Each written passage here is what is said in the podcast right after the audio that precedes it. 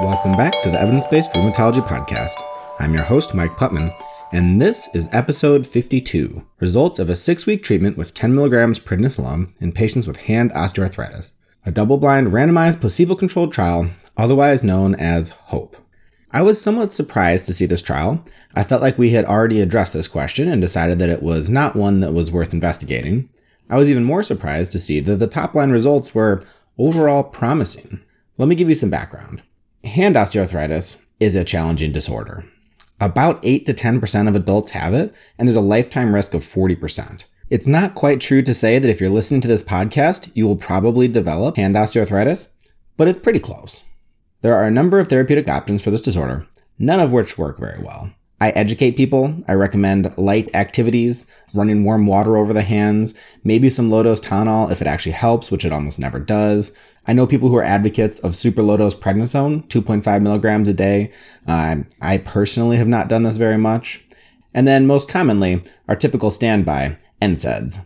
These have a moderate effect, and to be totally honest, I don't think it's that great. They certainly don't stop progression. And in a population of patients who tends to be older, NSAIDs are frequently contraindicated.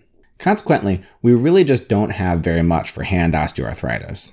We generally have thought about it as a degenerative disease, and a lot of rheumatologists don't even follow it.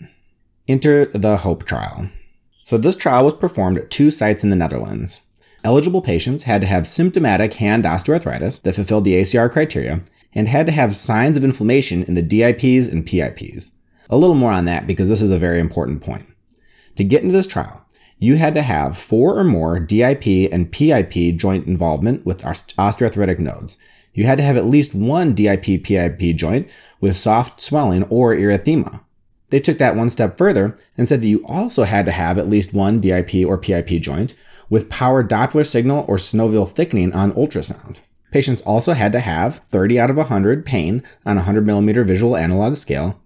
And then finally, and this is most interesting, you had to flare during a 48 hour NSAID washout period. For patients who weren't on NSAIDs, they could do this with Tylenol. Predictably, they had slow accrual, so they wound up including patients who did not flare during this NSAID washout period, but increased the requirement for the visual analog pain scale for that group of patients. Important exclusions included positivity for rheumatoid factor or CCP, patients who had other chronic inflammatory rheumatic diseases, psoriasis, uncontrolled serious comorbidities, cancers, and infectious disease. Patients were randomized one to one to receive either 10 milligrams of prednisolone daily from week 0 to 6 or matching placebo. They then had to be tapered, so from week 9 to 14, study medications were stopped. Tylenol was allowed, but importantly, NSAIDs were not allowed. They learned this from one of the prior trials where it seemed like a high prevalence of NSAIDs reduced the possible treatment effect of steroids. The primary endpoint was finger joint pain after six weeks on a 100 millimeter visual analog scale. I'm going to call that a VAS from now. They had a lot of good secondary endpoints. The analysis was modified, intention to treat. So let's talk about the results. 149 were ultimately assessed for eligibility. Almost 40% of these were excluded, and this was typically because of the NSAID washout thing. This is a very important point because it means that they really enriched this sample for patients who had inflammation that would be responsive to some type of anti inflammatory drug. Regarding the primary endpoint, which was a difference in the VAS at week 6, treatment with prednisone as compared to placebo resulted in a difference between groups of negative 16.5. That is a relatively large difference for a trial of hand osteoarthritis, and I think that's why this paper made it into the Lancet. At week six, they also looked at how many patients required paracetamol, or Tylenol, we'd call it here, 20% in the treatment group versus 38% in the control group for a number needed to treat of around five. So treatment with prednisone avoided about five people requiring a rescue medication with Tylenol.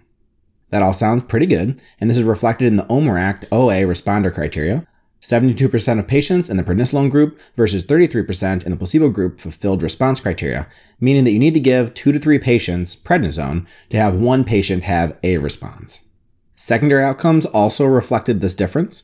SF36 was significantly better, although not by a large margin. Synovial thickening was improved, and patient global assessments were also improved. So across the board, it did look like this treatment worked. What about adverse events? Overall, they were about the same. Serious adverse events actually favor the prednisolone group, although the numbers were too small to be very meaningful. Non serious adverse events were about even, and so overall, you could say that six weeks of treatment with 10 milligrams of prednisolone was well tolerated. So this sounds great, right? Well, not so fast. A couple problems with this trial. One thing that they did that I think we should be doing more is they asked patients whether or not they knew which group they were in. 76% of patients correctly guessed their group. Now, it's not surprising that some people guessed correctly. There are two groups, so you would bet that it would be 50 50. But 76% is not close to 50 50. A lot of patients were unblinded. I guess that's because of side effects. Maybe that's because they felt better. Maybe that's because the people in the prednisone group didn't respond and this drug really works. Whatever the reason, unblinding is a big deal, especially in osteoarthritis trials where we already know that 40% of the benefit comes from placebo. That alone would give me pause, but I want to go back to something I talked about earlier, which was that this is a very specific group of patients. You had to have active, physical exam, ultrasound proven inflammatory arthritis that would improve when we stopped NSAIDs or Tylenol. The vast majority of hand osteoarthritis that you see is not going to be terribly inflammatory, is not going to flare by 20% when you stop an NSAID for two days, and is not going to show power Doppler uptake on ultrasound. This was both a cumbersome criteria and also a criteria that limited the generalizability of these findings. Moreover, I can't shake the feeling that some of these patients might have just had seronegative rheumatoid arthritis. They understandably excluded patients who had positive RF and CCP, but there's plenty of RA that doesn't test positive for those markers. Is it possible that some of these patients they were treating just had RA?